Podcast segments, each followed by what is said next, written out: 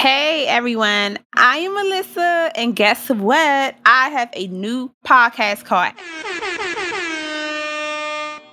Everyday Balance, dropping August 4th everywhere you listen to podcasts, where I'm going to be taking you on my approach to living this holistic lifestyle while providing small tips and insights on creating a balanced life, which is hard as fuck, by the way.